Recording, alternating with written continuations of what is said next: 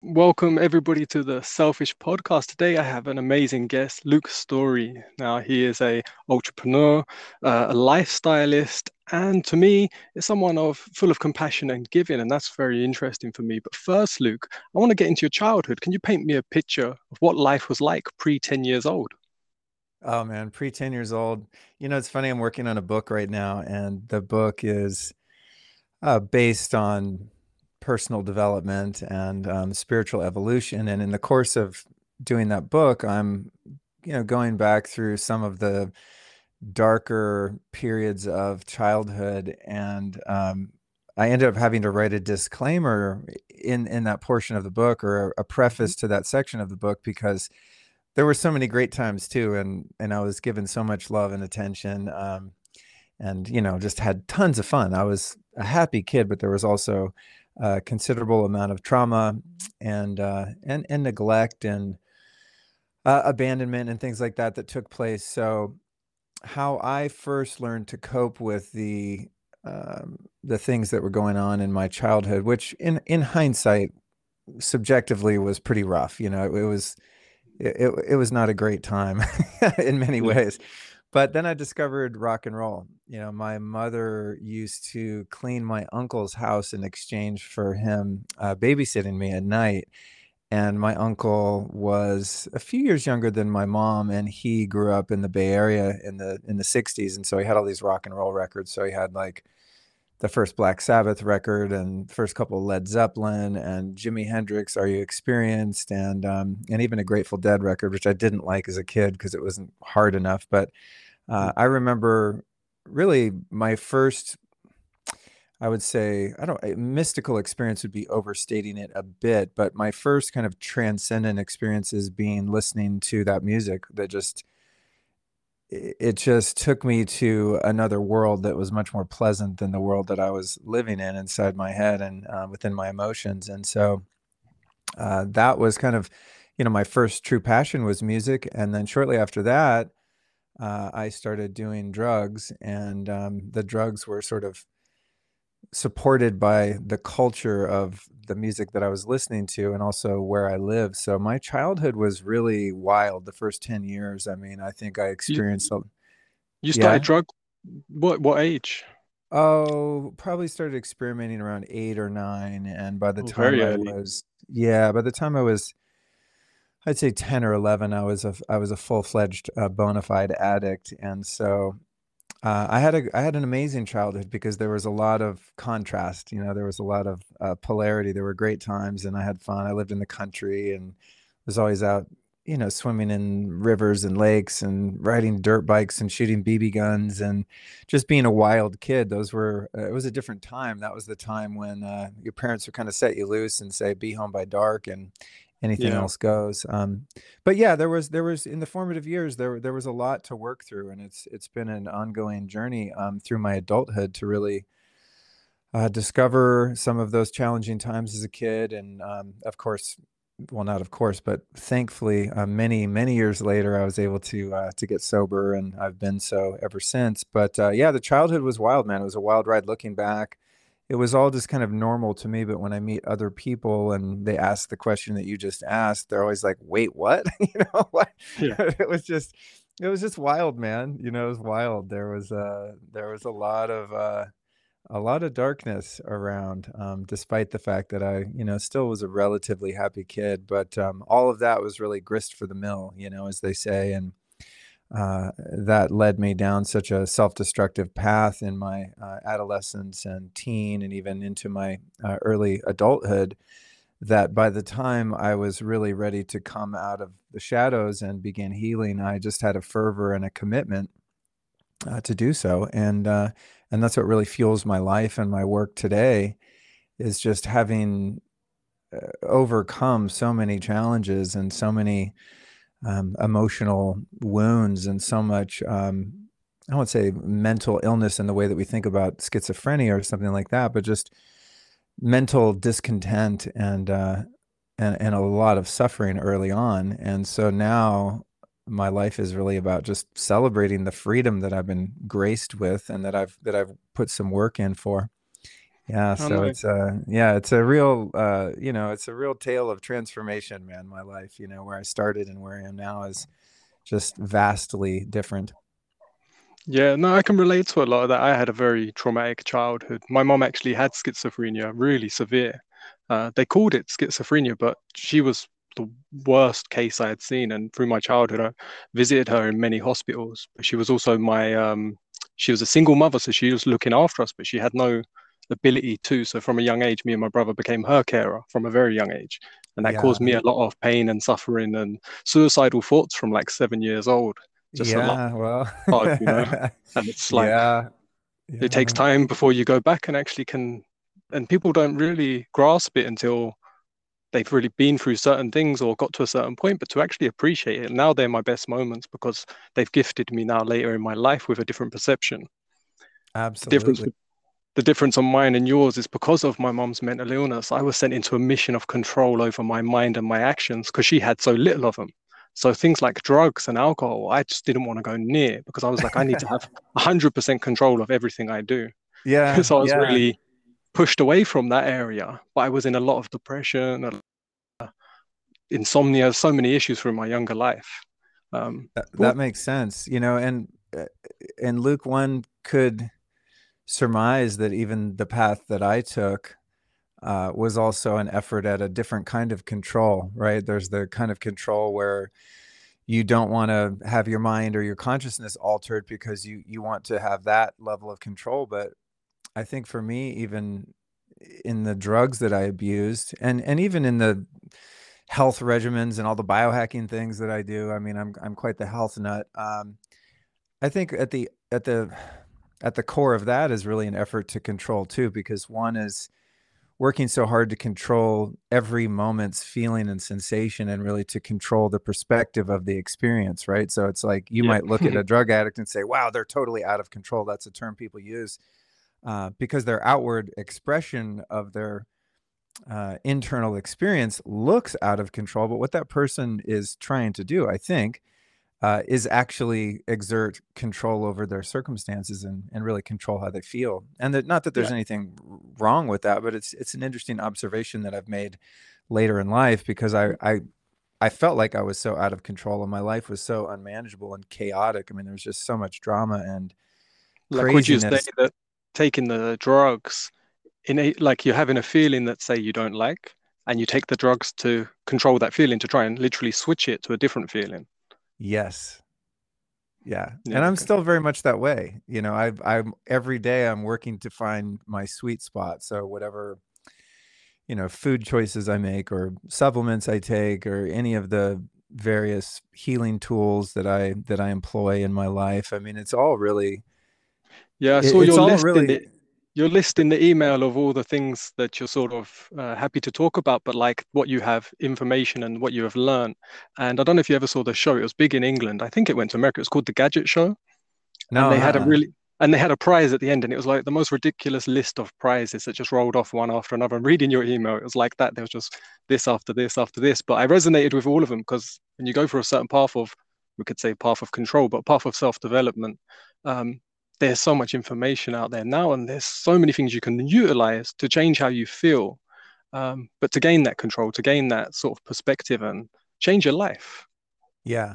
Yeah. I mean, uh, you know, there's two sides of it, right? It's like one side is just surrender your life to God, to spirit, and let that intelligence work it out. And then the other is just the most OCD level of control. Um, so I do my best to kind of fall somewhere in the middle. I think I probably spend a lot of time kind of managing the body and managing how I feel and things like that, which ultimately can be a distraction. But I think the distinction there, at least what I find to be useful, is uh, keeping alive a sense of self awareness and self honesty.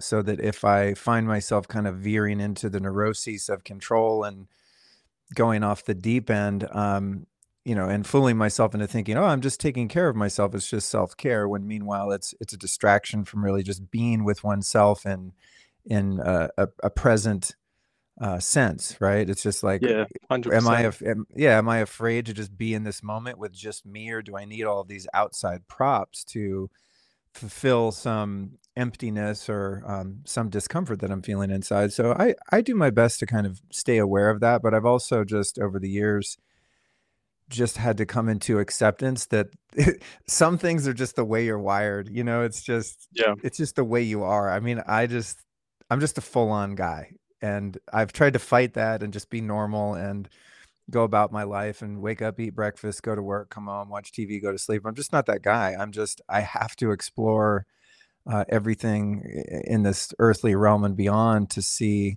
what I could possibly find that um, elevates my consciousness and improves my life. Uh, but sometimes it it can be a bit much, especially for people uh, in your immediate vicinity. Luckily, now I'm I'm married to a woman who just accepts me and all my wackiness, and uh, we really don't have any problems there. But I have had issues in the past where in the past where I've had relationships, romantic or otherwise, wherein you know there's not enough of my time and energy left for other people because I'm so busy kind of working on myself. Right? It's Yeah. it's kind of like the opposite of the spiritual bypass. It's like going so deep into the work that that's all you do and all you care about, and it doesn't leave much room for just being a person and enjoying your life. So um, I think balance is the key, and that's Yeah, what and think and awareness, like you say, for me, I, I didn't aware that, and it comes back to say addiction. I didn't aware I was addicted to trying to say balance myself, trying to fix myself, trying to heal myself, trying to improve myself, develop myself. Like I was addicted, like it and you realize when you say when you're just by yourself and you just try and stop and you let things not go the way that you might have planned or you know not take something that you needed to take and you think "Oh, I need that because it's healthy or you know and you realize how unbalanced you've become like that was a big part for me in my uh, in my life to actually realize how off balance I was with how much I was obsessed with balancing myself. Yeah, totally, totally. I mean, and it's easy to get distracted too if if one's mission is to at least well mine you know i don't know about other people but my mission is to evolve my consciousness you know this single point of consciousness they call luke. I want to use this opportunity in this incarnation in this body and the personality and everything that i was given to go as far as i can in terms of my spiritual development. And it's easy to use things uh, that seem to serve that purpose but ultimately become a distraction when sometimes as I said, just being in the moment and being present with oneself and um, summoning the resources within to achieve that goal versus always seeking outside of oneself uh, to get that sense of fulfillment or completion. Um, and I, you know, I don't know, there's no like perfect, I don't think there's a perfect path for that. It's just in building one's self awareness and also self compassion. As I said, just kind of accepting oneself and saying, Hey, I, I'm not perfect, but this is the way I am, and I acknowledge that I'm fairly obsessive or whatever one's, you know, minor pathology um, presents to be, and just saying, "Hey, man, it's just it's just me. I'm gonna live my life and have fun and try to make as positive a contribution to humankind as possible along the way." Yeah, and I've I found uh, self-love was a part of my life I was missing. I think it came from again from the childhood and the the structure there. But I didn't realize until I spent more time with myself alone and with my thoughts and tried to sort of silence them that I'd become like my own self-dictator and I was living in expectations, you know, that you have to behave a certain way, you have to do a certain thing. Like I was putting myself under such control and such self-abuse in internally that the the sort of thoughts that were coming in, I was like, I didn't realize how bad they were and that I wasn't accepting myself in the moment. I was always living in the future that one day you can pat yourself on the back, one day you can tell yourself, good job. Yeah, yeah, that's that's the the ultimate temptation, you know, is to take our awareness uh, away from the moment in which we find ourselves, and that's it's the trap of the mind, right? The mind's always trying to uh, prepare for the worst and its negativity biased of the future, or it's seeking some fantasy of salvation in the future, right? If I when I get Yeah. the girl, when I get the job, when I get this much money in my bank or get this car or when I get abs or whatever it might be outside of oneself um or fearing the future. Oh, you know, for me it's like with the things going on in the world right now, I really have to keep an awareness around my level of fear because I see so much um, authoritarianism going on, and just it's every day I turn on the news feed, it's just like, oh my God, they're really serious this time. The, the powers that be um, are really seeking to stamp out any vestige of um, human liberty that remains and one side of me gets really afraid and the other side of me just goes hey luke you're that's not happening yet. What's happening is you're sitting in front of your computer at your desk. You got to answer some emails. You know it's like yeah. just keep it simple stay right here. And and also you know as you said the the same temptation kind of flips in in hindsight retroactively and will either you know regret something that's taken place and pine over that something in the past. Um, or you know e- even more painfully get swallowed up by a sense of resentment for things that have happened in the past for oneself or other people that have um, perpetrated or that you believe to have perpetrated some harm upon you and such. So it really is a trap. The ultimate trap is um, is any moment that's not this moment right here yeah, definitely. Like I, I say to a lot of people, like I, I don't. You, the imagination to me is what makes us so different uh, on this earth to so many other creatures. And I said we have an immense, powerful imagination, but if you're spending that in should have, would have, could have's in the past, you know, you're not actually present. You're not in the moment. And even saying to someone you're in the moment seems to be quite taboo. Some people think that means you don't have any uh, concerns, that you're not passionate about anything, that you're yeah. just you know you're just going with the flow and you just don't care and it's like no you can you can be in the moment, but it's a presence. It's being in the reality that you're actually hear right now. Like I'm talking to you right now. This is where I am. And um, yeah, it's a big thing. A lot of people don't see where they are. At what point did you get into actually like sharing and sharing your story and putting stuff out? At what point in your life did that switch happen for you? Well, when I was 26, uh, which would have been in 1997, I checked myself into a drug treatment center and um, quickly learned in there that the answer to my problem, and my problem being at that point just acute drug addiction and alcoholism, was in finding uh, a relationship with a higher power. Call it God, call it what you will, and that um, that would necessitate um, addressing the self-centeredness and the selfishness that had developed in my personality. You know when you live as a drug addict it really drops you to your base level of survival instincts. And so mm-hmm. because society is not set up in a way that's supportive to people who are killing themselves with drugs you know there are some social norms right around this. And so you have to become sneaky and um, deceptive not only to other people but to yourself and and build a wall of denial and within all of that uh, for me at least there wasn't a lot of room to think about other people. The idea of giving my time attention or resources to another person went against every instinct inside of me that said i have to survive i have to get what's mine. And so while I think I was most of the time, even in, the years that I was abusing drugs, I would say I was generally kind to people. I've always been a relatively warm-hearted person. I was never, um, you know, terribly violent or mean, although I did hold a lot of hostility and repressed anger inside. But I was extremely selfish and self-centered, even though I did. Hmm. Uh, you know, I did care about people, but I was prevented from expressing that care because every day was just about survival. And so um, I began to learn about the principle of service when I first got sober, and um, and the way that I did that was through uh, through the twelve steps. And so the twelve steps are really based on a premise of getting your false self out of the way and developing a relationship with God, and really. Um, getting into a lot of deep self examination and inquiry in terms of what defects of character you have developed throughout your life and uh, working to identify and eliminate those defects of character so that uh, as you continue on in that process, you actually have some semblance of um, groundedness and self worth and self love, as you mentioned, so that there's a cup that's full enough to spill forth. And um, the culmination, really, of of the twelve steps as a spiritual teaching is about service.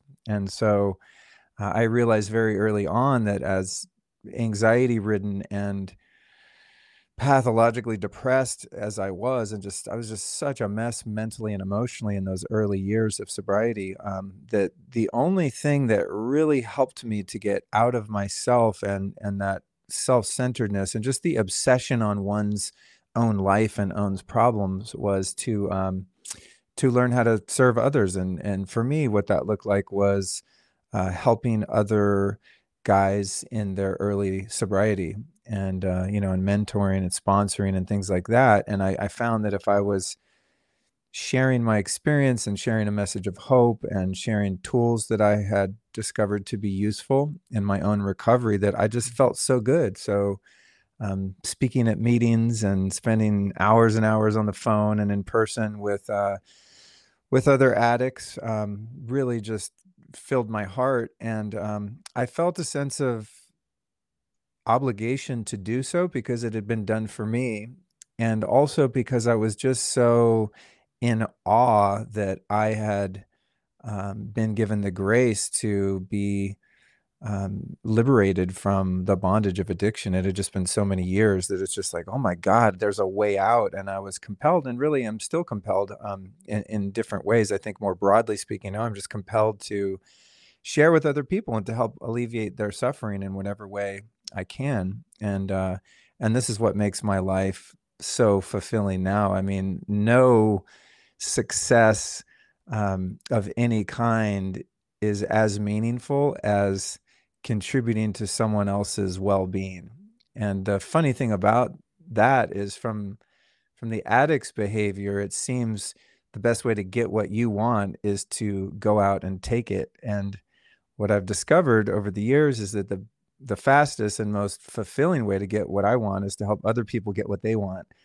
And what do other people want? A Ferrari? No, they want the Ferrari because of the feeling that that Ferrari brings them, or at least the feeling that they believe it's going to bring them or even having physical health or anything external in the material world. Um, what people really want is a sense of purpose and belonging.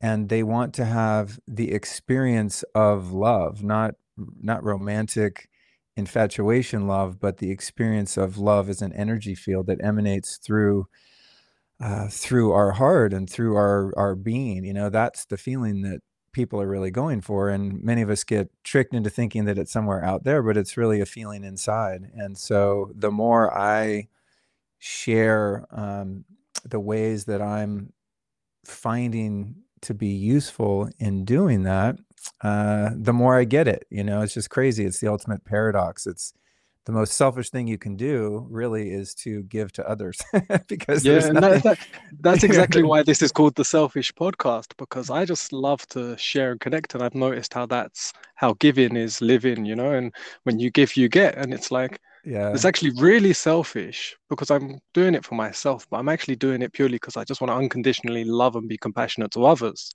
but really that comes back to it's for myself you know and it's you're in yeah. this sort of duality of experience and um but yeah, it really is. You get what you give, and yeah. um, there's nothing better, man. There's nothing better, no. dude. Like I get messages from people every day, and hi, if you're some of those people. I mean, literally every day from people that tell me how uh, you know how much the the work that I do has helped them and has changed their lives and things like that. And if I got nothing out of this but that, I would be happy. you know, yeah, like, well, I'm on a much best. smaller scale presence wise online than you are. Like I have a following on YouTube and I started putting content out a year ago, but I started just sharing my story with depression, with suicide, uh, experiences, my journey of self love. And I just started really sharing everything that worked for me and just like, just for anyone. I just like, if this helps anyone or not, it's helping me just to talk about it. Um, but the response I got from the few that I did at the start, it was like an unbelievably, uh, they say, loving feeling and then to know that you're giving that to someone else. It's like even if you don't make money from it that's more powerful than any money you could get just that giving and that openness. Yeah it's true because it's like a shortcut to the feeling that you think that money is going to give you anyway yeah. right? Yeah. like, why do you want money? Because you want a sense of freedom and uh, perhaps in some cases on a more egoic level prestige and security and all of these things but that comes from just human connection, right? And from yeah. um, having a positive impact. And and also there's a really interesting phenomenon too in this idea of teaching. And I never I, I've never really thought of myself as a teacher because I'm just such a perpetual student. My goal every day is just to keep learning more about the nature of truth and and reality, etc. But one thing I discovered also early on in uh, recovery was, you know, I would be speaking to someone who was less experienced in living life as a sober person, and I would. It's almost like it, as a third person witness, I would observe the things that I was saying, and it, it was almost like, and this is still present to this day, even more so. I think I've just it's become just normal, but it's almost as if I was like channeling wisdom to someone, you know and then I'd be sitting there listening to the things that were coming out of my mouth, going, "Oh my god, I really needed to hear that."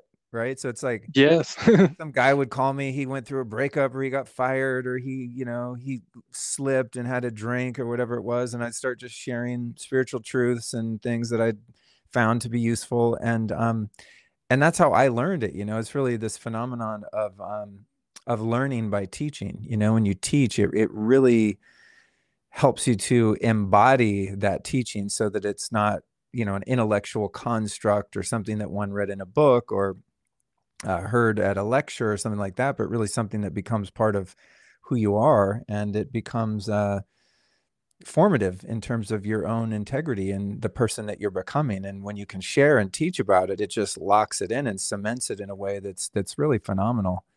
Yeah, no, I've definitely noticed that myself through through the path that I've been going through, and it's like it's, it's a overwhelming, joyful feeling. I could I could say as well. It's like self-confirming and affirming your your own thoughts and actions, and they said even if no one was to watch it, just documenting it for yourself and saying. I think there's a power in saying words out loud as well, because we say so much in our mind, uh, right, right, and we don't actually voice it. And then when you come to voice it, it's like you you almost like just hear it in a, such a different way to when it was silent in your mind, and it's just yeah. so more so much more powerful.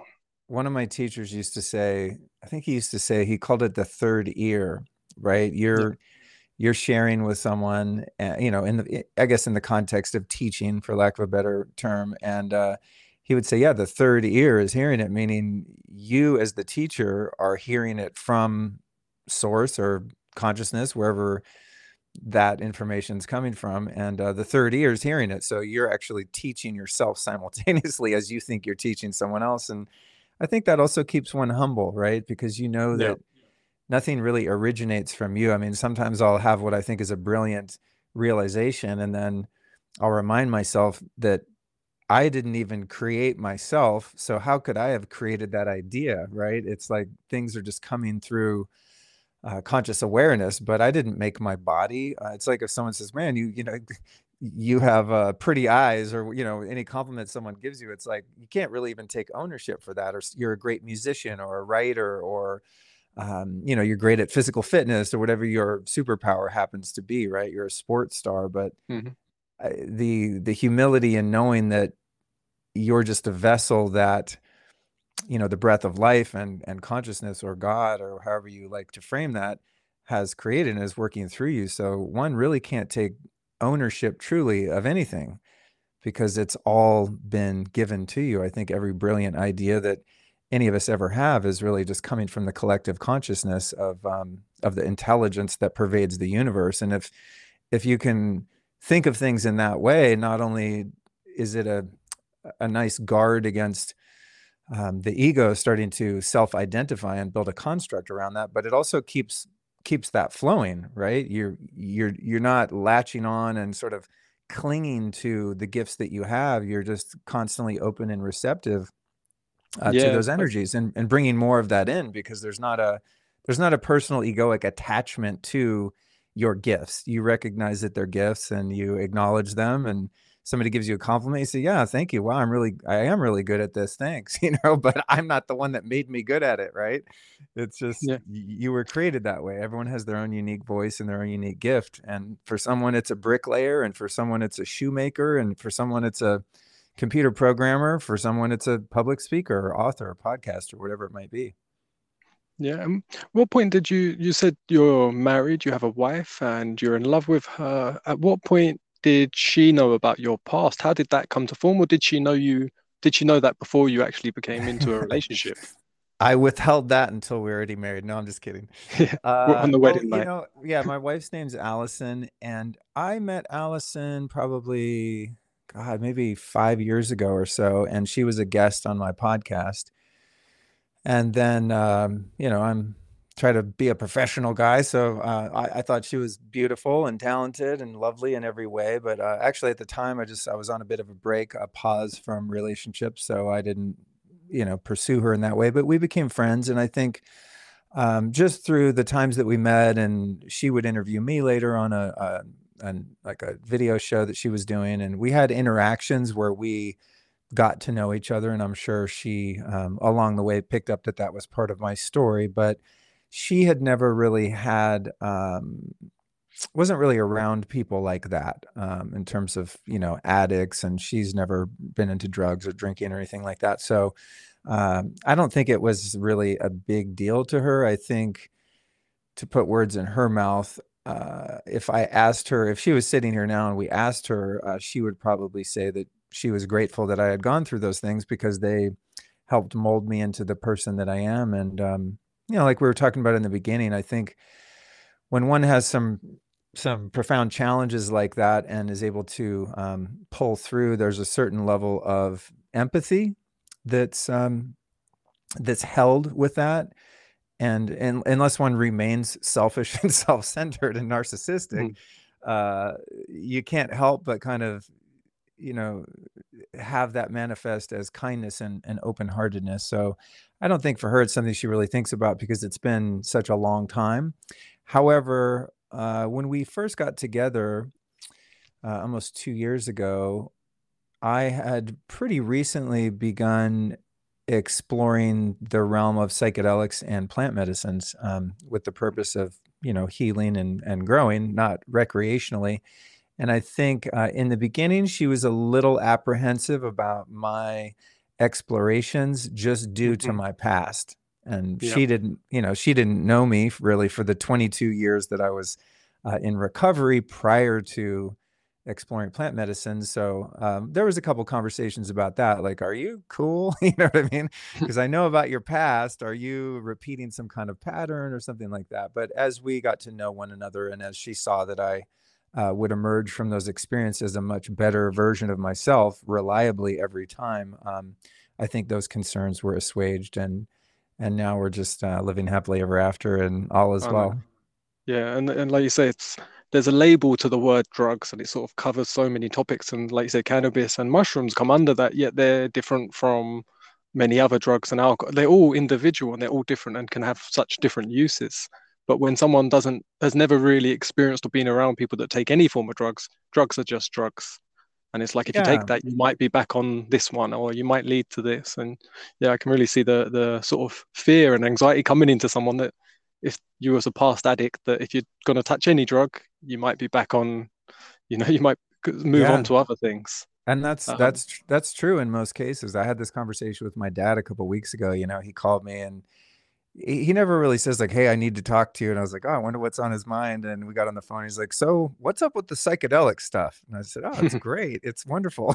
And he said well you know i'm a little concerned that you're going to go go back to your old ways or something. And so we had a, a long and open beautiful conversation about that. But you know drugs are interesting because they're all they're all tools. And when I was a kid, the tool that was most useful to me was marijuana. And um, I don't think I would have made it through my childhood without that. I, I can't imagine how I wouldn't have just snapped or had a nervous breakdown or was just, that your first drug yeah yeah. I think i would have just lost my shit. I mean that was the only thing the only tool that i had that kept me tethered to you know this reality and the the painful experiences that i was able to endure. Um, and then later on, it, it, was other things. But even something like heroin, I mean, it's a it's a tool. There's a reason why opiates are used as painkillers, and and they work great for that. If you're in a lot of emotional pain and you do heroin, uh, you'll forget about your problems for a few hours. You know,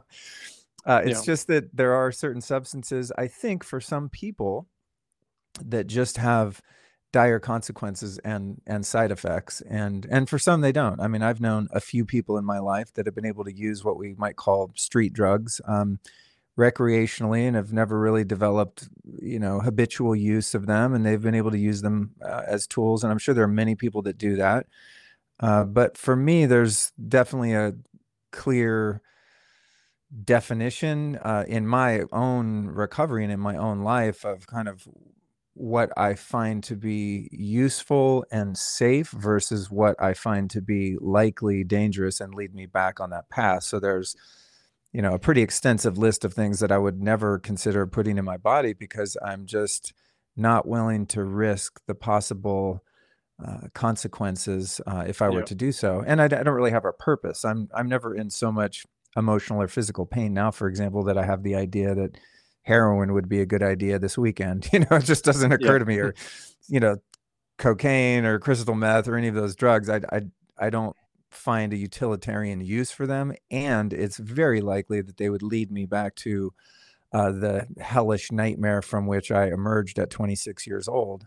Uh, but outside of that classification, there are a lot of substances that are very powerfully uh, mind and spirit altering that have been really useful in my own healing and I, and I you know I'm hesitant sometimes to talk about those things because I would never want to be the guy that gives someone new in their addiction or alcoholism recovery license to go do a bunch of psychedelics for fun. That's not that's not the way I've done it. It's not the way I'd recommend doing it by any means.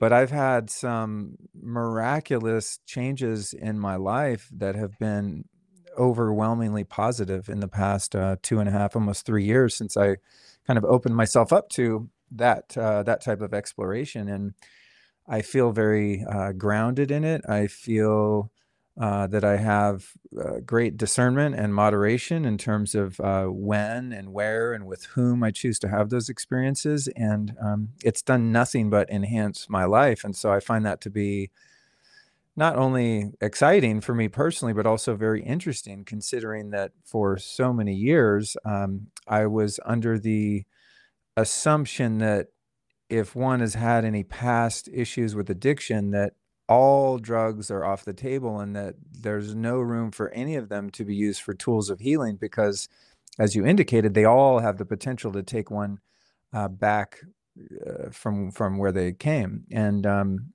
you know, that hasn't been the case for me, knock on wood. I'm living my best life. But uh, yeah, it's interesting. You know, all of those tools kind of have have different uses. I mean, if if one had to stay awake for 48 hours and, you know, write a research paper or something, crystal meth could be very useful. I'm not I'm not uh, condoning that or recommending that, but even that, you know, for some people at some points in their life could have some use.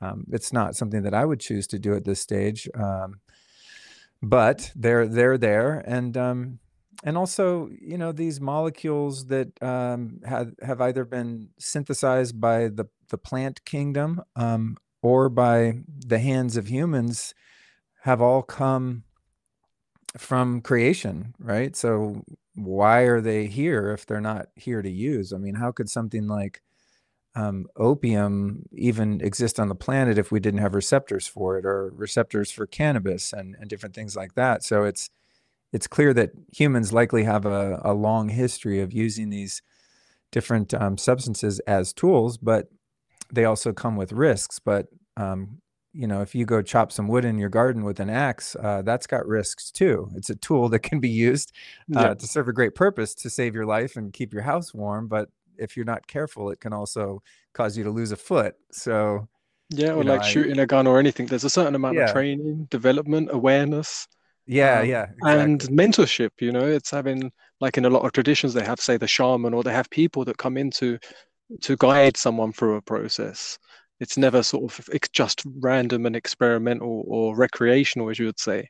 You know, there's no, actually like a whole no. process that needs to be developed and uh, under not understood, but you know, practiced. Very much so. I was thinking about that a couple days ago. I thought I, I, got an email invite to a, a ceremony, and uh, I felt into it for a moment, and I realized I was like, no, not not right now. There's there's no need. It's not the right timing. So I, you know, I didn't uh, decide to do that. But I just had the thought. I thought, you know, one could just get a hold of some mushrooms or whatever it might be and just sit at home and do it. And I just thought, God, that sounds like a horrible idea. you know, I just, I don't think I would ever probably do that. Anytime I've um, had any, you know, experiences, especially s- since um, being sober, it's it's always been under the guidance and sort of um, you know experience of a practitioner, facilitator, shaman, etc. I I really like uh, the sense of security and sacredness and um, just mindfulness around doing those things the right way. And eh, I mean, I, I'm kind of terrified, to be honest, of just sitting by myself and having some of these deeper experiences. I don't think that'd be something I would um, probably ever do, really. Yeah. Um, you know, it's just, it's, it's, I don't want to say too dangerous, but just knowing the places that your consciousness can go, I've always felt much more secure knowing that there's someone there present that has experience in these realms that if things were to go sideways at all and I was struggling in any way that I could say, Hey, come here, I need help. Right. I, have never oh, done yeah. that, but, but I would, I just like knowing there's someone there that's also not losing their shit that could help kind of bring me back if things get wonky. Okay. Actually, it has actually one time things did get wonky, and there were people there that expertly brought me back into a feeling of of safety and and love and comfort, and um, and the experience was um, actually turned around and transformed as a result. But there there were a few pretty scary moments there uh, on one occasion, and so yeah. that that's a case in point for having a trusted guide there to uh, to assist you and and just really create a space that's very safe and sacred. Yeah. Yeah. How, how do you think a conversation would go between you and, say, your 15 year old self? If you could go back now, what do you think your younger self would think of you now? Oh man, I I communicate with my younger selves all the time. You know, it's one of the realizations that I've had uh, through psychedelics specifically is uh, the visceral awareness that every chronological version of myself is still present within this version right now. And so the five year old, the 10 year old, the 15 year old Luke uh, are still part of my uh, part of my being.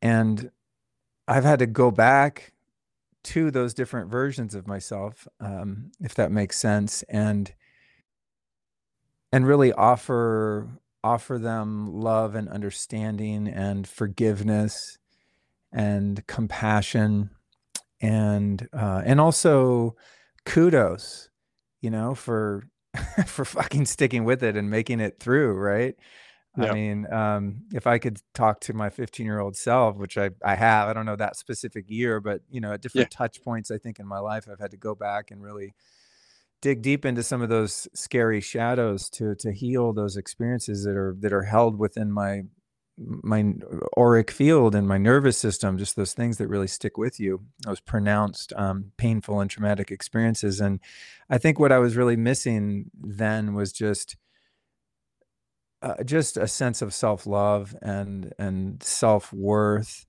um, I, I experienced so much shame uh, as a kid and as a younger person. Just it just pervaded everything I did. Just this sense of not being worthy, not being lovable, not belonging, feeling different, feeling alien, feeling ostracized.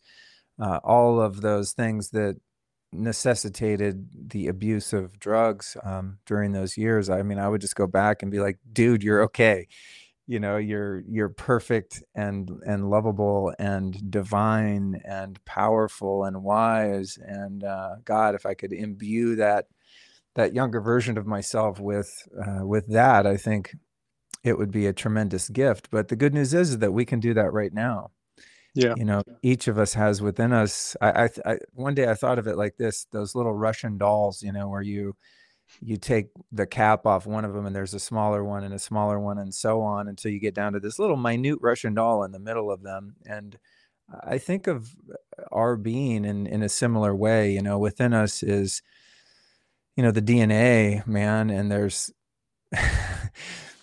every thought, every feeling, every experience that we've had on some level is still present within us every version of ourselves and so we don't have to have a time machine to go back there. We can just sit within ourselves and and meditate on on that um you know sort of that iteration of ourselves and communicate that in the moment to that little boy or that little girl that's still there and communicate that love. And and also for me um i think what's been important is to help that inner child feel safe and secure and that it's not the only version of itself present and that there's an adult in the room now and that I have its best interest at heart and that I'm a trustworthy steward of its safety and um, that I'm going to create the boundaries and make the decisions necessary to ensure that it's not harmed in the ways in which it was harmed, not only by um, external perpetrators, but maybe even more so by myself from the less conscious versions of myself that um, that cause so much pain and and suffering within, right? Just self harm yeah. in in all the forms, and to just let it know, let him know that it's we're not going to do that anymore. We're not going to consciously or unconsciously do anything remotely self-destructive or harmful and and we won't allow anyone in our field that's going to do that either and that's a yeah, that's a really good feeling I think definitely when you make the, and it's a choice, you make the choice that you're not going to be destructive to yourself. You suddenly also really don't want any any destruction in your environment or to whoever comes into that environment, and you almost want to just grow that construction around you and within. Um, I found that change a lot in my life when when going through the process, like you said, and it takes time. It's it feels like later, it feels like it was almost a switch that just happened, but it you can sort of reflect and see it's constantly happened over time uh, and experience. Do you ever do the opposite and sort of envision sort of an older version of yourself 15, 20 years later, like an older mentor that's giving you gifts and wisdom? I like that. I like that. No, you know, I don't know that I've ever done that. That's funny. That's you have to funny. try that out because that's one that I found uh, quite uh, fascinating. The process, just sitting sort of in a meditation, or just even when I'm just out doing something and imagining there's a version of myself. The amount I changed from say 15 years old to now i imagine like that change even more and that one's turning up to give me some encouragement to to sort of share some insight into my life wow i like that. i like that luke. That's really good. Yeah I, um, I, I intend to apply that. That's a good teaching.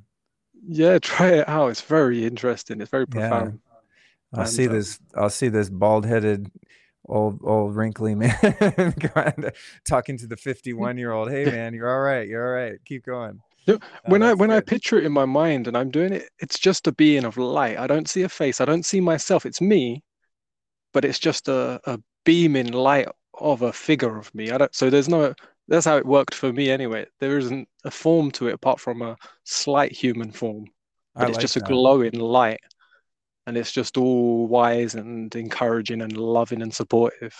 Um, yeah, and it was just a really interesting process I went through. I don't know where again where these things come from. I don't, I'm not the one that gave it to myself. It just appeared.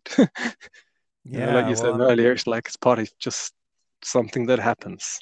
Well, I'm glad it did, and thanks thanks for sharing. I think that'll be really useful for me and anyone listening. Yeah, and how how did you get to where you are now? Like you have so much content and you're putting so much stuff out.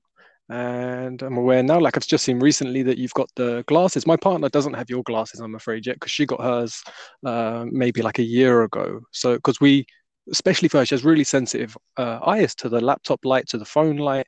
Um, and it's buying the glasses that take out the blue light was like a dramatic change for her.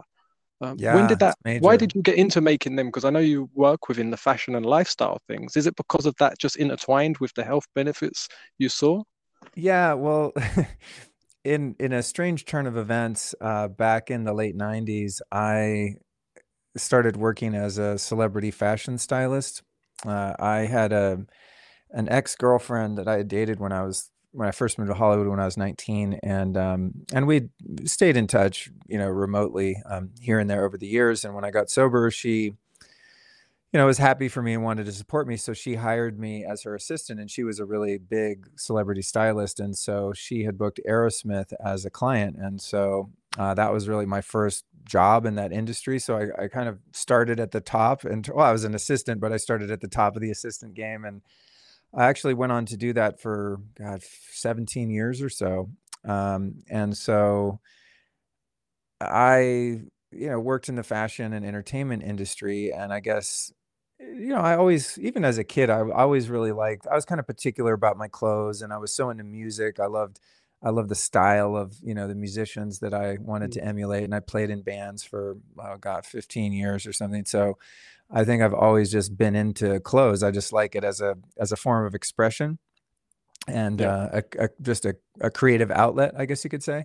I'm not so into it anymore, but when it was my job, I mean, I had to be into it. And uh, but at the same time, while I was working in that job, I was getting really into alternative healing and um, and really studying ancestral health and things like this because I not only did I destroy my life when I was an addict, but I also destroyed my body and my health. I was in terrible health uh, in my late 20s into my early 30s, and so I got into all of the stuff um, that people call biohacking now, uh, all the way back then, you know, 25 years ago. And um, one of the things I discovered maybe 10 years ago or so was how damaging uh, artificial artificial light is, um, specifically to our melatonin production, and as a result, to our sleep. And so I started researching that, and it was a it was relatively unknown, I think, when I first uh, discovered this. And so the only eyewear that was available that would protect your eyes and your melatonin, and it's not just your melatonin, it's really all of your neurotransmitters and hormones um, are controlled by light. We're yoked to this color spectrum of light. We're like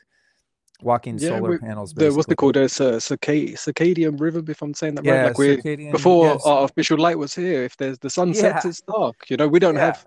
You know, like I've got uh, cats and a dog, and when it's nighttime, if you shine a light towards them, their eyes have that reflective glow, but Right. because they they have that whatever it's called that makes them be able to see better in the dark. Yet if you shine like nothing, we're not made to see after dark. You know, Yeah. we don't have that ability. So when the sun goes down, we're not meant to see light. Yet who is who's not? I'm on my phone right now, and it's dark out. You know, right. I Yeah. imagine Well, that's the I, same I for think so many. Fundamentally, if you just think about, I mean, you don't even have to get into the science. You just think about it from common sense. Okay. Yeah. For all of the millions of years human beings have been on the planet, we have never evolved to be exposed to the blue spectrum of light that's present during the day. It's been firelight and torches, right? And maybe starlight. And then a couple hundred years ago, we uh, came up with electricity and then the incandescent light bulb. And uh, ever since, I mean, you can really look at a graph of when electricity, especially e- electricity flowing through our homes, that's the EMF side of it. But uh, with the light, you can really see a decline in human health and um, and also longevity and, and everything. So it's it's lovely to have technology and i've got two ipads going right here i'm on my computer i've got a red light on the floor to balance out the color spectrum in here i mean Hmm. i've got electronics all over the place i love it but um, what we don't realize i think because we're just in the middle of this cycle is that we really didn't do ourselves any favors when we started creating all of these devices that not only create um, a, a blue spectrum of light that is present during the day which tricks our brain into thinking that it's you know midday when it's actually midnight but it's also the very narrow spectrum of blue light that i call um, well many call non-native blue light. And this is a color spectrum of light that isn't present anywhere on the planet. It's not even present in the daytime. In the daytime you have really the full spectrum of light depending on what time of day it is so you can't see it but essentially the light that we're exposed to when we're outdoors is all of the colors of the rainbow essentially at least from Yeah. dusk till dawn right? And so it's not only that we're being exposed to blue light at night and by blue light i mean just any white light that's not red at night is blue light but it's that these devices in order to save energy have been created with a very narrow spectrum of blue light that is extremely confusing to your biology. So anyway when i found out about all this i started buying these blue blocking glasses on amazon and they were you know just these horrific looking big yellow goggles and man i mean i'd wear them out and my friends even a couple girlfriends were like man can you not wear those out with me? It's just i can't stand everyone staring at us. You look like such a uh, spaz you know and so um but i did anyway i didn't care i my sleep improved my health improved and then some people did come out with glasses that were a little more acceptable fashion wise um, but i could never really find any that i i loved the frames and also that were scientifically uh, created in terms of the lens that would block the correct spectrum of light and do so without um, causing a distortion in color. So the early blue blockers I had made everything yellow. Then the next ones made everything red.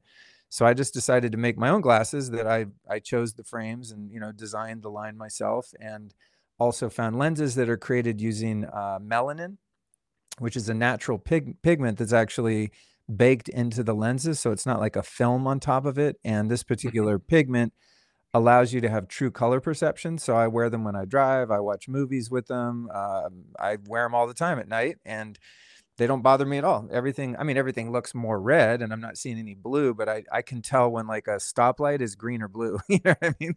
Yeah. It's like, or, or I'm sorry, green or uh, red. When I first got my first pair of like dark blue blockers, I was I remember I was driving through the Hollywood Hills and I almost crashed into someone because I couldn't tell that the light was green or red. Yeah. So so anyway, my line's called Gilded, and uh, you can find them at gilded by lukestorey.com. G I L D E D, gilded by lukestorey.com. And they're really cool high fashion frames that are also scientifically uh, created that blocks the blue light without ruining the uh, color ru- ruining the color perception. Yeah, I looked through your website and I saw um I think you got was it am I right in there were six different types? Yeah, right In now terms of we we launched with three women's styles and three men's, and we'll be expanding those, and we'll be moving into prescription lenses and doing all kinds of stuff. But it, it took me like a year in the middle of the scamdemic to uh, you know just to launch a new brand was Yeah. challenging for a number of issues, and I also Yeah. moved from from LA to Texas, and so it took me forever. No. I was finally like, all right, we got six pairs, let's put it out, and people are really Yeah. liking them. Yeah, So, no, uh, well done for getting it done, especially during this time. Like there's everyone's got stuff going on, but everything the more sort of quality and stuff people can contribute the better. So yeah, congratulations on actually getting them out there. yeah. Are you you got any plans? Is there is there can you buy them for children? Because I see kids in prams on iPads, you know, and it could be late at Oh, night when they're shopping. Is there any any plans on being able to make some for kids? Yes. In fact, I already have the frames picked out. Uh, one one boys and one girls style. I mean, really, a lot of them are kind of unisex. I think a couple of my women's ones probably not appeal to most males, but uh, yeah, I do have a couple kids pairs coming, and um, I hope to have a kid or kids in the near future myself. So I'm definitely keen on you know not ruining Yeah. their melatonin and their sleep. So yeah, I'm definitely Yeah, gonna be 'cause looking out for the kids. Like I was exposed to, say, computers and phones from roughly 13 years old, but now I'm seeing kids are being babysitted by an iPad at like two and stuff. Do you know, like so, such a young age, they're put in front of screens for such a long time. And like you're saying with the light, is it the is it just the LCD lights that have that other type of blue light, or is it in quite a lot of? Because lots of screens now, phone screens are LCD, Yeah, but well, also heat uh, bulbs. device screens are typically uh, LED. Most overhead lighting that you'll find in public and even you know residential spaces is is LED. Um, there's kind of a hierarchy of lights when it comes to um, the type of bulbs or lighting, and there's two issues. One is the spectrum color of the light or the temperature of the light. The other issue is that a lot of the kind of energy conserving lights also create something called flicker, which Yep. is just brutal for your nervous system. Again, it's a non-native light. No light in nature flickers. In fact, the only time light flickers in nature is if you are running through uh, the forest because something's trying to kill you or you're trying to kill something. So flickering light is is really agitating to your nervous system. And um, like fluorescent tubes and those little curly Q CFL bulbs that people use in fixtures, those are probably the worst, followed by LED lighting. The best lighting uh, typically is incandescent lighting, just old school filament light bulbs that are uh, somewhat difficult to find depending on where you live in the world. I know in California they were like illegal for a while, and I had to, you know, get someone to ship them in to me. But uh, yeah, the lighting thing is really is really complex. Actually, you think it would be just simple to figure out, but it's not because you're dealing with the color temperature and the flicker rate. Uh, for example, a couple nights ago, I was watching TV, which I don't do a lot of, but I, I like to watch music documentaries. That's kind of my my thing. And I was watching one on Stevie Ray Vaughan and I took a video of it and I texted it to a friend of mine who who knew him uh, very well, and I was like, "Wow, this is so cool!" And when I turned on my phone to film the TV, you could see the TV flickering like crazy. I was like, "Holy shit! I've been watching this TV for a year, you know, here and there, and sitting there staring at a flickering light." So if you're wondering, it's a really cool trick you can do. Any lighting in your home. Uh, you can turn on your video camera on your phone, and especially if you turn it on slow motion, you'll be able to tell if the light's flickering or not. And personally, I would recommend that you replace any lights in your environment that flicker, um, which is, as I said, equally as well, maybe not as damaging as the blue light spectrum, but definitely not doing you any favors. It's very agitating to your brain um, to to watch a light that's flicking on and off. It's like you know when you walk in a disco and it's like big light show going on, right? Like yeah. a club. I mean, you're like, ah, it's really annoying, like a strobe light. That's what's happening. Um, the good news yeah. is more and more manufacturers of devices and even televisions and, and even some lighting are aware of this. And so they can make switchboards for lights that don't flicker. And that's something that I hope to, to develop also with my line Gilded is some light bulbs of different sizes and shapes and color spectrum that are made without the flicker. And if I'm not mistaken, like I'm looking at an Apple iMac right here. I know we're not doing video, uh, which is probably like people on my live stream are probably wondering, like, why is he looking all over the place? Because I, I don't want to stare at a screen with no no face on it. Uh, but I think that this computer is probably made to not flicker. I mean, this is something that manufacturers are aware of. It's just cheaper to make lighting devices that do flicker, and and why they why they made them to flicker in the first place is that it saves energy because when a light flickers, what's happening is it's turning off whatever 60 times a second uh, per se on average. And so yeah, rather than a, yeah, so rather than a light pulling power for a second, it's only pulling power intermittently. And that's why they made lights to flicker. And that's the whole kind of legislative push to get rid of incandescent bulbs that don't flicker because they use more power and they run hot. They draw a lot more power. So uh, I live next to a Home Depot and I spent a lot of time there because I'm renovating a, a house that we just bought. And I mean, you you can barely find any bulbs in there or fixtures for that matter that aren't made for LED lights because they're all quote unquote energy efficient. But at what cost, right? It might be yeah. energy efficient because we're burning less coal, but you're going to end up potentially getting cancer because you're you know you're exposed to this horrible blue light your whole life and your sleep is shit and your your nervous system is getting torched by this flicker so I'm more in mm. favor of saving human biology than I am saving a couple dollars on the electric bill. Yeah. No, and for me, like I know we're getting near to the end of the podcast, so I'll keep this bit short. But for me, I actually noticed from sun gazing actually um, brought up such an awareness to light. And yeah. that's when I started to notice the flickering. I noticed in their shops. I, have really just become super sensitive, and it wasn't like it was painful. It's like an awareness. You just see it. Yeah. And um, you can notice the discomfort. But I actually went through the process of uh, finding that through sun gazing. Um, oh, that's so really- cool, Luke. Sun gazing is everything. People ask me because I'm kind of a loudmouth in the health space, and I produce a lot of content uh, to support people's, you know, physical health, etc. And people always ask me, "What's the best device?" or supplement and people want to go spend all this money and that's great because i represent a lot of brands and and some of them give me money when people buy stuff so that's fine yeah. but i always tell people man the the real needle movers when it comes to health are almost always free but they require a lot more discipline so waking up uh, pre-dawn and sun gazing for the first you know 10 to 20 minutes depending on where you are and then watching the sunset ice baths breath work uh, you know just mindfulness prayer a, a, serious you know committed meditation practice I, I think honestly those are the things that will really be most useful to people, but it requires more discipline to wake up when it's cold and dark and get out and watch the sunrise than it does like wake up and pop five supplements, you know? Well, all them things of what have gave me, I've noticed the the biggest advantages in my life, in my balance, emotions, joy, function. Um, and I used to be heavy on lots of supplements, lots of different things, and now I don't. But it's I do do them things, and like I said, they take a discipline to to, to watch the sun. And I've told yeah. people before, it's like you want to watch like the first 10 degrees um, because it's a lot gentler. And I said practice from there in the last yeah. 10 degree. But again, most people can only watch the last 10 because that's they're not going to get up for the first 10.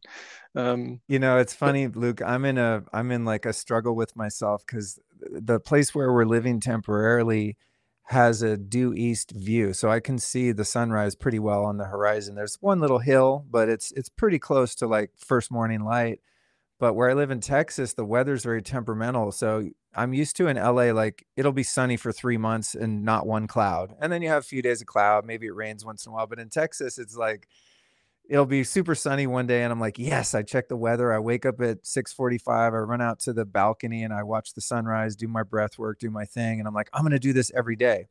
and then the next night I'll look at the weather and it's going to say it's going to be cloudy the next morning. So I'm like, eh, I'm going to sleep in or I'm going to stay up late. So it's actually, even as someone who's such a huge proponent of sunrise sun gazing, uh, it's difficult for me to stay in practice of it because it's not always guaranteed that I'm going to actually get up and see the sun, you know? Yeah, yeah. And I think it also comes down to what we were saying right at the beginning is the not beating yourself up if you break a routine or you come out of it and having that flexibility. That was something I struggled with before. It's like if I'm gonna sun gaze, right, that's it. You have to do it every day. If you miss a day, you've done a bad job. right, right. Like you say yeah. sometimes as well, the sun's just not there because the weather's different and you yeah. can't do it. Um, but man, I'm telling you, the sun gazing is sun gazing and ice baths. I, I think are the most powerful antidepressant on the planet. There's something the way that that early morning the, the the light at dusk and dawn is red light. It doesn't appear it might appear a little yellow or orange but there's there's no uv which is the blue spectrum of light uva uvb uvc um, we're just getting that beautiful red light in the morning and there's something that happens with your neurotransmitters and hormones and it's just a profound practice. And this isn't like something that some hippies came up with five years ago you know i mean? Like civilizations have been worshiping and following the sun for all of recorded history. I mean, it's the the act of sun gazing is is one of the Ayurvedic practices from ancient India. So it's not like a new thing. It's it's actually something very old that we've largely forgotten because we don't um, we're not taught about the benefits and yeah. how you know how profound so many do it without even realizing it is who doesn't like to watch the sunset or sunrise yeah, and they, i love totally. it you know it's naturally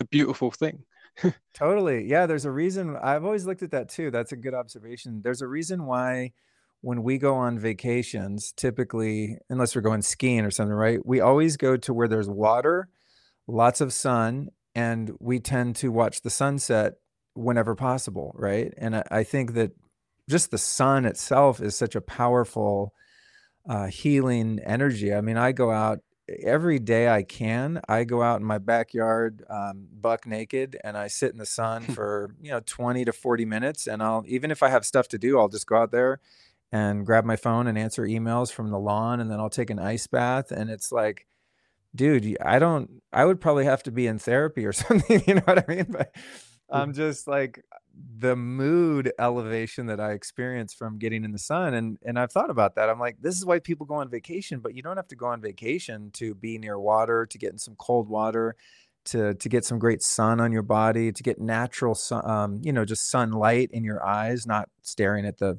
you know, the peak of the sun, obviously, but just being exposed to light and nature and the elements, getting cold, getting hot, doing saunas, breath work this is the stuff that will really transform your life. It's it's. I was just going to ask you on that. You mentioned the peak of the sun because as I was doing my practice and after time, and I'm not telling anyone else to do this, but we're told that you can't look directly at the sun. Now, as my sun gazing practice has gone, I will do sun gazing at the peak of the day when the sun's the brightest. Wow! And we'll be looking straight into the sun, and it seems to be no problem.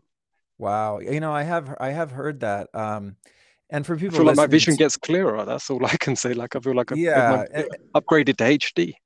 I would say for people listening as a disclaimer, you know, study yeah, how to do sun gazing. But the idea is there if you have consistency that yeah, you can build your way up where you might only be able to watch the first one minute when you start when the sun rises, right? Or the last minute yeah. of the day as sun sets. But over time you do become more uh, more tolerant and resilient. I've not yet tried it at midday, but but I, I do know this though. Um, there's also science to support the fact that I was going to say the idea, but science has proven it legitimately that when you expose your eyes to early morning and and and uh, late day sun, that you actually develop a solar callus on your skin, and you're much less susceptible to being sunburned.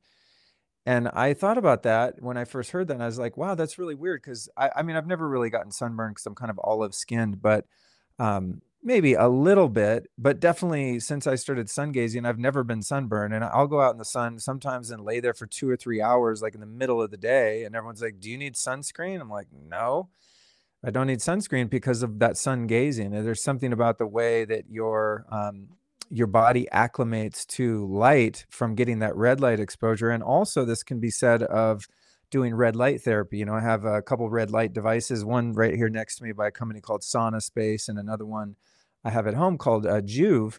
And uh, red light therapy or doing red light sessions also helps you to build a solar callus and become more resilient to that high UV light that would typically burn someone who's fair skinned. It's really fascinating. Yeah, interesting. I've also found that because I um I I live a lot of solar energy on. I actually live in a van, by the way. I travel in a, a van, so um, for, oh, but I live cool. mainly off uh, solar panels. Neat. And like the solar works only when at its best when the sun's like as parallel to the panel as possible. Okay. And that's what I'm trying to, because I've spoke about like so uh, sun gazing with a few different people, and they're like, "Oh, but I'm always sun gazing because I'm walking around in daylight." And I said, "It's like the solar panel." I said, "Unless it's direct, and I said, you're actually like, it's going straight to your pupil, pupil as parallel as possible, sort of like in a straight line. I said, you're not getting quite the same impact. Ah, and when you see a solar panel, like I said, you can test it. And if you angle it, as you angle it, even the slightest from not being direct, it changes the, the amount of power that's coming in drastically. That's um, super cool. I guess that's why, you know, I guess that's why that early morning and, and late evening sun gazing works, right? Because if you're, if you're somewhere, flat and you can see the sun right when it breaches the horizon your eyes are parallel to it at that yeah, time you, but yeah and i also do moon gazing as well i don't know if you ever ever do that or you just oh cool no. same thing especially on a full moon real direct i find it's something that's very, very cool. You're something speaking my language. Really interesting really powerful you can feel it as a, uh, on an emotional level whereas the sun i feel it on a power action level and the moon's right like an emotional stabilizer. And That's... again, love watching the full moon. It's exactly the same yeah, as the sun. Yeah. You know, it's got this uh, every every it's just something about it that we're drawn to, and I think it's uh, got incredible power to gaze at. That's very cool. I've not thought about the moon in that way. Thank you for that tip.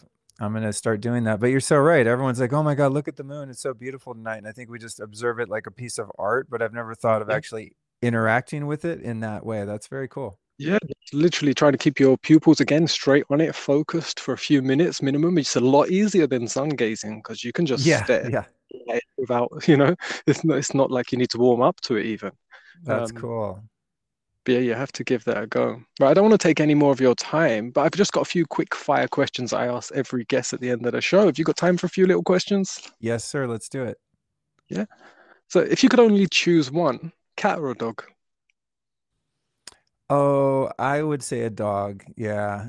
We have a hmm. cat and a dog, and I love them both. But the dog, there's something, I don't know, there's something special about dogs. You know, they just, I guess they're, you know, the cat, like I think about our cat, Jelly, he's cool and I love him. He's super cute, but he doesn't give a fuck. You know what I mean? Like he just does his own thing. Whereas our dog, Cookie, I mean, she's really feels like kind of more a part of the family because she just wants to hang out with us all the time 24 7 um, so yeah i would say dog but it took me a long time to even warm up to that because i only had cats as pets earlier in life and i had okay. a few really traumatic experiences with dogs i got bit a lot and sometimes pretty horribly so I used to literally say these words, and it's funny thing about it. I used to always say like, "I hate dogs. I just hate them," and I really did. Like, I would see a dog and just have this contempt for them because I, I lose a lot of friends that way. I, yeah, I resented no one wants dogs to because of the you know five dogs. Yeah, because of how you treat you know, a few bad apples. Yeah, and and um, exactly the same as people in it. When someone's been abused by a person, they can end up saying, "I hate people." right. you know, right. It takes yeah, the yeah. process and one to give unconditional love, and suddenly they go, "Oh, not so bad," and well. Yeah, I I love our I love our dog, and now I love all dogs. You know, I mean, I'm a little apprehensive about some of the breeds that have attacked me in the past, but yeah, most of them, man, I just love them. They just bring even like when our dog Cookie walks in the room with her wagging tail and wants to kiss everyone and hug everyone's leg. Like I just watch people light up when she comes in the room. There's just such a special relationship that we have with the canines. It's it's an ancient relationship, and it, it really shows. Yeah, no, I have a dog and I have um have four cats, and like I said, I am in a van, but I have Oh a dog, four cats, dude. and my love. But there's a lot of us together. We rescued a cat, yeah, and it gave birth in the van uh, unexpectedly, and Oh, uh, we ended up keeping them all because they've just become part of our life. But they they're like dogs. They come everywhere. We take them on walks. They we whistle. They come. It's like oh, having a that's lo- cool. What's your What's your favorite color? You know, I've always said my favorite color is black, and then people say that's not a color, that's the absence of color.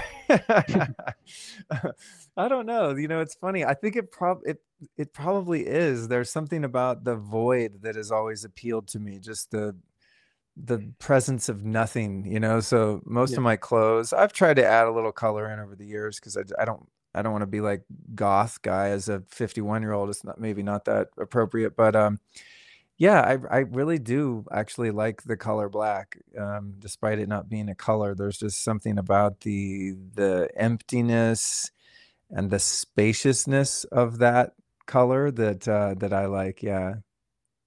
Yeah, it's, uh, it's uh, again a deeper topic, but something you might want to think about. If you look into uh, how light is, say, perceived and how it reflects off things to how we perceive color, they say if you're to wear all black, you're actually making yourself like a superconductor. You're absorbing all forms because it doesn't reflect. Ah, So, yes, yes. Yeah, I've that heard and I've heard I've if you look that. like you say someone that's uh, depressed or they're feeling really down, they can end up wearing all black or all gray. Right, right. That's true. We wear black at funerals, right? Yeah.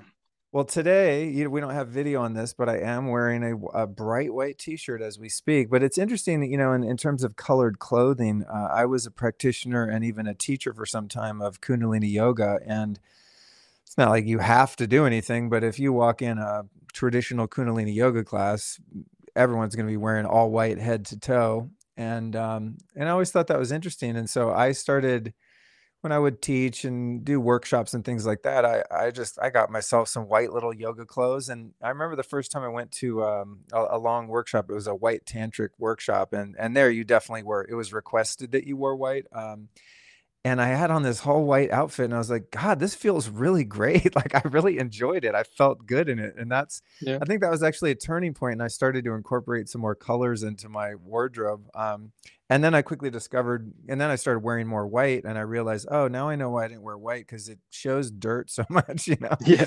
I could wear the Yeah. same black jeans for like two weeks, and you know, I don't know they're dirty until they start to smell dirty. But white clothing is like, man, you really got to watch yourself. Yeah, and it seems to be like the so it's like Right. th that's a giving presence, whereas the black is an absorbing pre presence, and like a certain orange, and they all wear that color. And there's a real uh, what we wear, I think, and how we interact like that. Oh, everything makes a, a difference. Some more stronger than others. Yeah, that's cool. That's cool. I like that. Thanks for the reminder. I'm gonna incorporate. I I really do enjoy wearing white. I'm gonna do more of it. Yeah. Um, what excites you? Oh, what excites me, I think, is man, I just love being in love with my wife.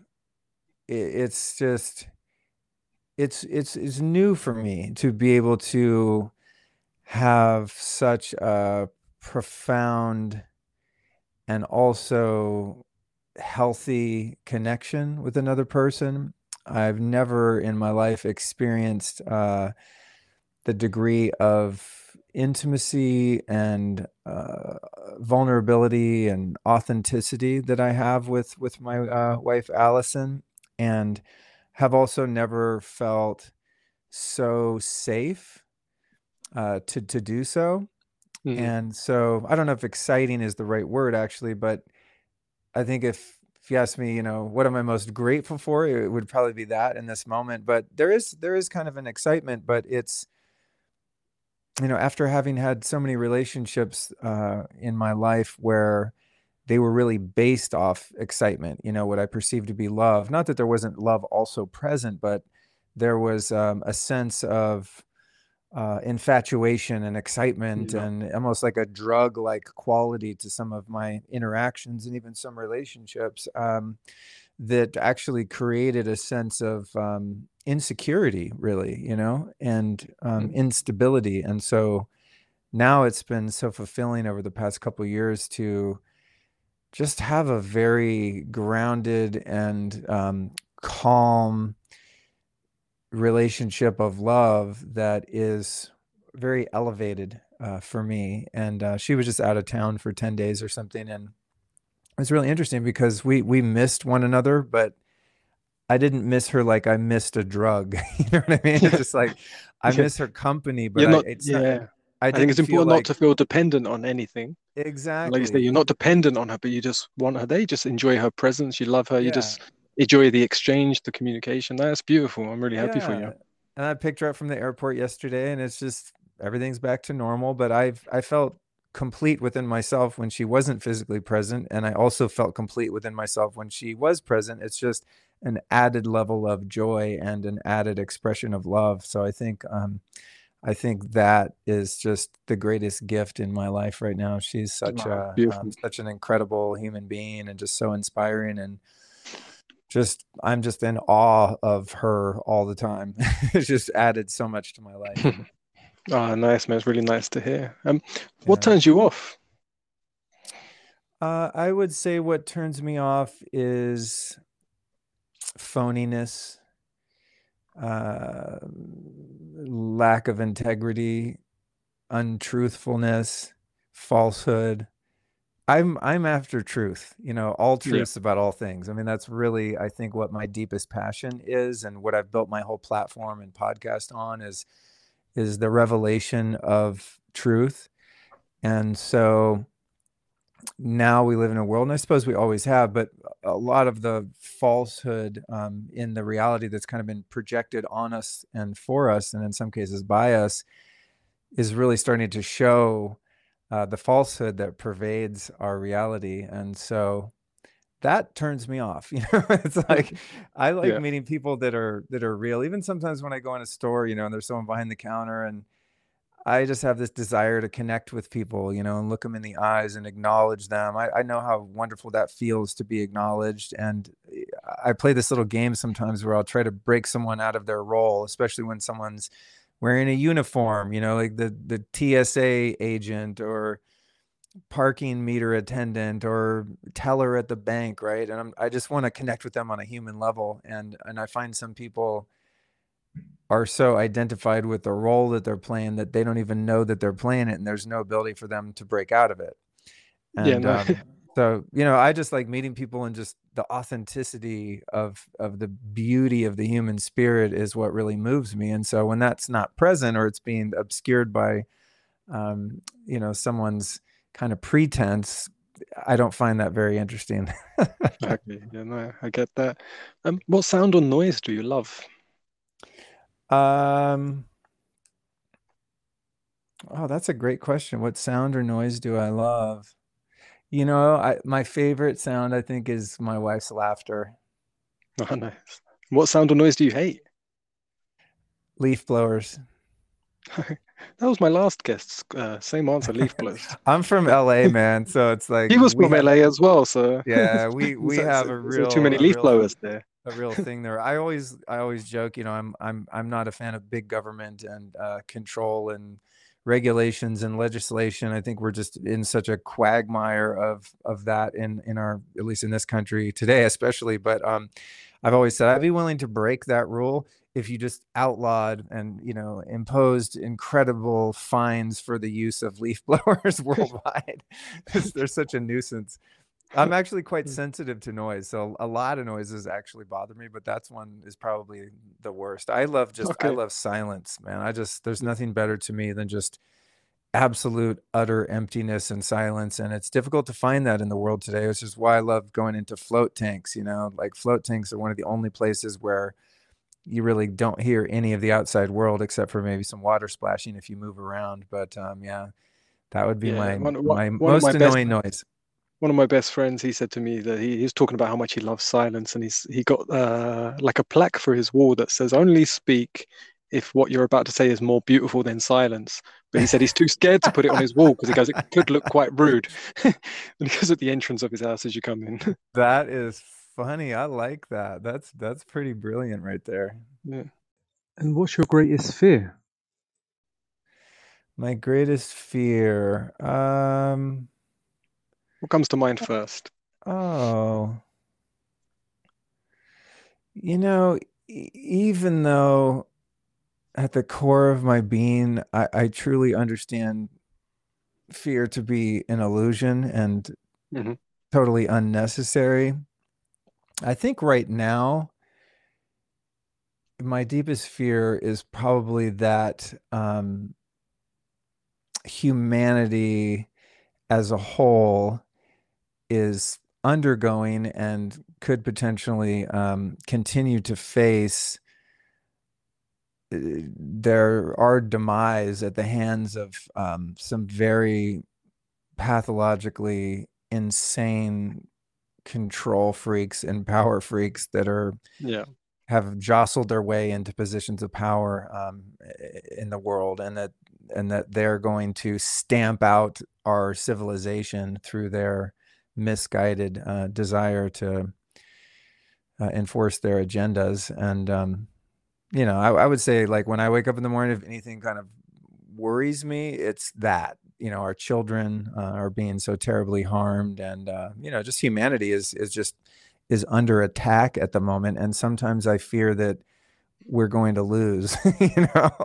Yeah. um, but I don't I don't believe that to be true. I, I don't. I believe that's that yeah. That couldn't be the the fear that creeps in when you have a, an awareness to a certain amount of things that we've become aware to that's happening. Yeah, yeah. yeah. I, you know, and I, I really that. I do believe that we will prevail and that the the strength of the human spirit is is really a force to be reckoned with. But at times, you know, appearances uh, indicate that you know we're in we're in a pretty bad way. So um, I'm optimistic, but sometimes I do um, I do get a little concerned when I see things progressing so quickly. You know. Yeah. Um, what do you love about yourself? I love my uh, sense of humor and and lightness of being.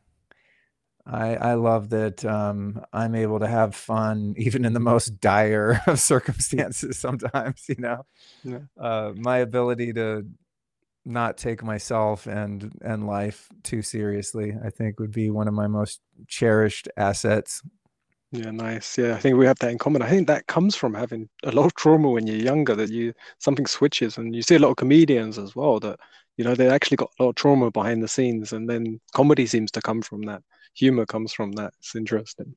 Yeah um, also man i mean just any day above ground is a win for me. You know where i come from is just such a hopeless place and um, just being oh, just trapped in the cycle that I was trapped in for so long um, to just be out of that is enough. you know what I mean? It's like, yeah. and my life and my sense of, you know, purpose and meaning and well being overall has improved so much and continues to do so. But even on my worst day, it's better than any day of my uh, early life. You know, the first half, of, I guess, yeah, the first half of my life was, uh, it was rough, you know, and now, despite any issues I might be working through, it's still, I'm still like light years ahead of where I was. So that kind of helps yeah. me to keep things in perspective. Yeah, I sort of see sometimes look at my life and I see it like a, uh, you know, like when you see the graphs for like the stock or the cryptocurrency and they're like bouncing up and down. And like yeah. as long as it's consistently going up and there's a trend and you can look back and go, actually, even the downs aren't that down.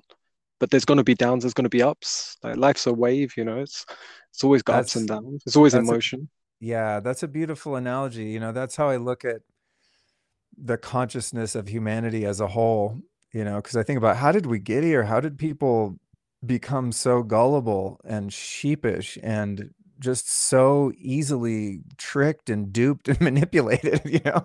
Just like, God, how are people this fucking stupid? Honestly, you know, not to judge them, it's just an observation, um, which I believe to be true. But, um, you know, it's, I think, God, haven't we evolved where we just have some sense of uh, inner knowing and intuition and sovereignty? But, um, but as you said, if if you look not even that distant in the in human and human human civilization's history, it wasn't that long ago that you know we were just barbarous uh, Vikings, just animals, you know, just running from village to village, raping and pillaging, and then we we moved up a step into slavery, right? And then that went on for however long it went on, and I'm sure it still does in some places. But um, it's largely understood that slavery is super fucked up, uh, so we're not doing that. Um, but there are things going on now that are perhaps eh, not equivalent one for one, but that I perceive to be at least as damaging. And we're working our way through that. And there'll be a time when we look back on these times in however many hundred or hundreds or thousands of years, right? And we'll look back and go, oh my God, we've evolved so much. Remember when all of humanity got duped by these idiots Yeah. in power into Yeah, giving up their their freedom, you know? I was talking to a friend and I said, to me, it feels like at the moment we're in that moment of sunrise. Like the sun is just shining, so there's a light of hope that it's the day is about to start. Start. The darkness is ended. The coldness is ended.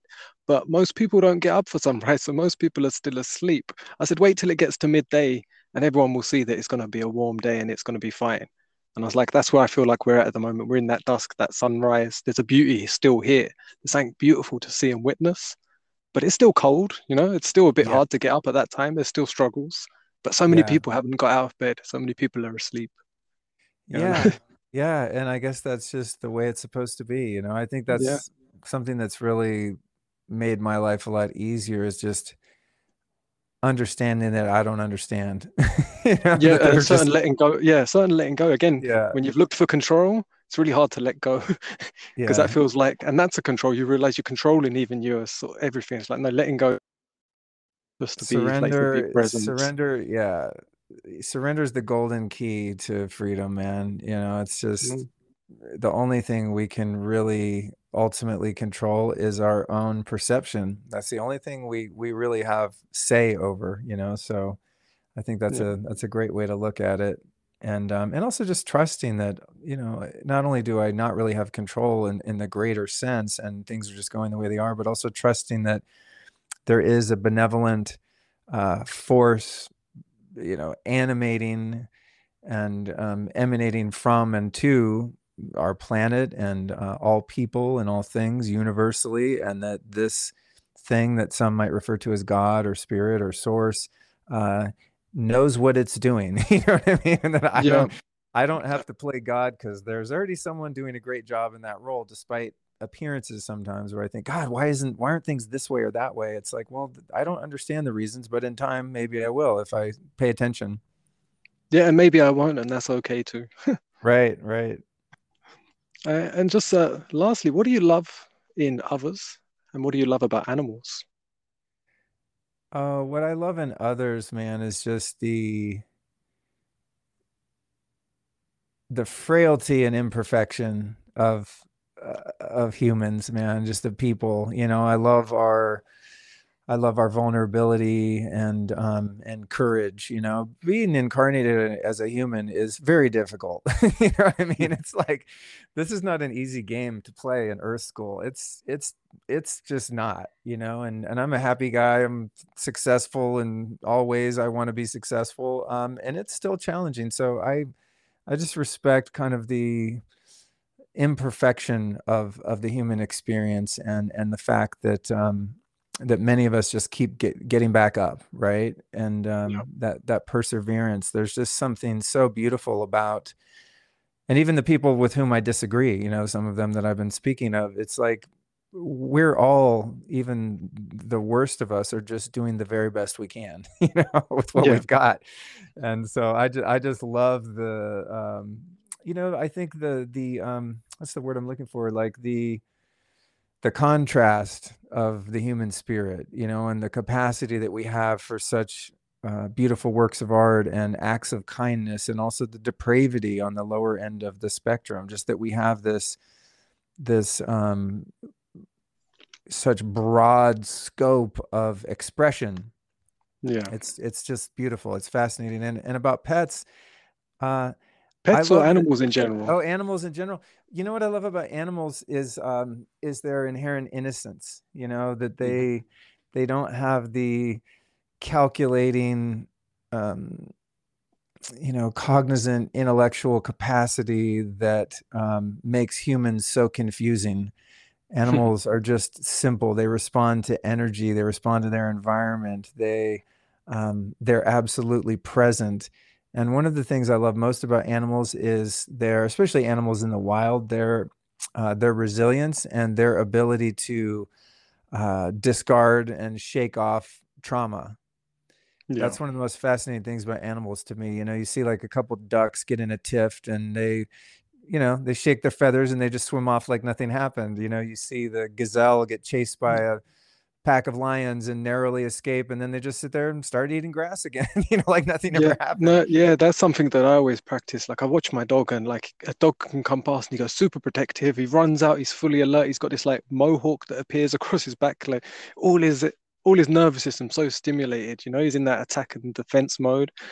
And then uh, the moment passes he comes back in and he's like snoring laying down.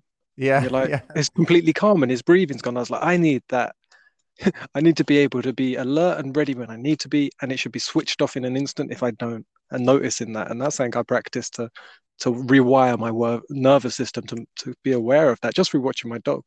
Um, yeah, animals are amazing teachers in so many ways. Yeah. Hi, man. It's been absolutely beautiful to talk to you and get to know you a bit more. And I could talk to you for hours, to be honest. Um, but I know Likewise. we've all got things to do. Um, so I hope you have a great rest of your day, and I look forward to yeah seeing more of your your Storey and just what you get up to over the years. I really wish you a lot of success and influence. Thank you, sir. I appreciate it, Luke. Great, great chatting with you today. I, I love doing this, man. I love, I love talking. you know, to be honest, yeah. I don't think it's a, don't think it's an accident that I was born into yeah. a, a, family with a surname story. You know, I, I love sharing and just exploring all things you know so thank you for giving me your platform today to do so. Yeah no thank you for being on here. My dad asked me he said how do you just talk to a stranger? And i said i could the problem is i said i could just keep talking. I said it's, yeah it's yeah. not that i can't talk i said i just have it's i got a time limit it's the problem. Totally. I share that same experience. Um, um, have a great day um yeah it'd be great to uh, catch up with you sometime in the future and if uh, I'm ever welcome to come on your podcast, I'd love to connect and share with you some more on any topics. Like I've got so many experiences and things I'm trying to share with people to do with mental health and awareness and suicide and all sorts, and so many layers that I would like to broadcast to the world on uh, to support and just to give some love and compassion to people out there. And um, awesome, awesome, Luke Greenheart. Thank you. I appreciate that. Um, have a great day. Good luck with the glasses, and uh, look forward to seeing where where that goes and what else comes out from it as well. Thank you, sir. Good good to meet Thank you. You, you okay, too, man. Bye. Much love. All right, bye. Bye.